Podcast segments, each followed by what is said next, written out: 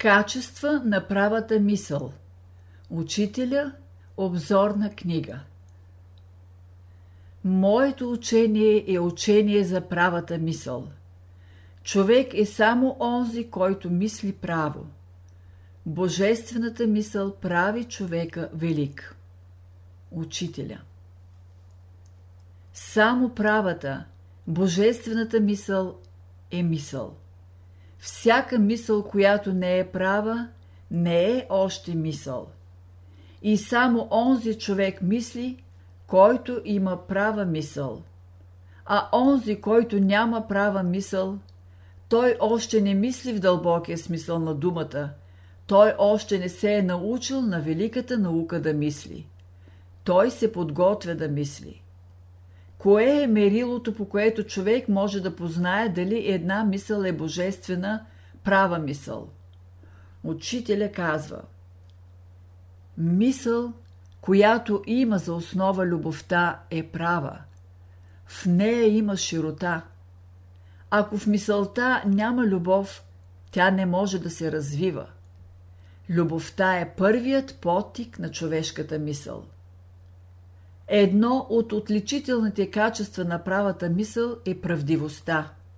Тя съдържа истината в себе си.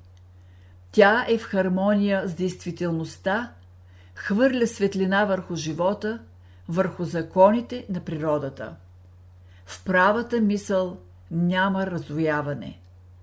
Учителя казва Раздвояването показва, че човек няма права мисъл.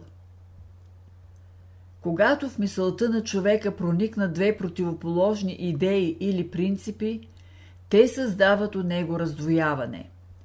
Всяко раздвояване лишава човека от неговата сила и свобода. Правата мисъл е свободна от внушения, смущения, тревоги и безпокойства. Тя внася радост в човека. При нея той вижда светлата страна на живота. Учителя казва Хората са добри, защото в тях живее Бог. Дръжте в ума си мисълта, че човек е излязъл от Бога. Ако мислиш, че животът не е добър, че хората са лоши, ти си на крив път. Ти живееш в мисълта на миналото. Миналото трябва да се изправи. Правата мисъл винаги постига добри резултати. Това ще разгледаме в следващата глава.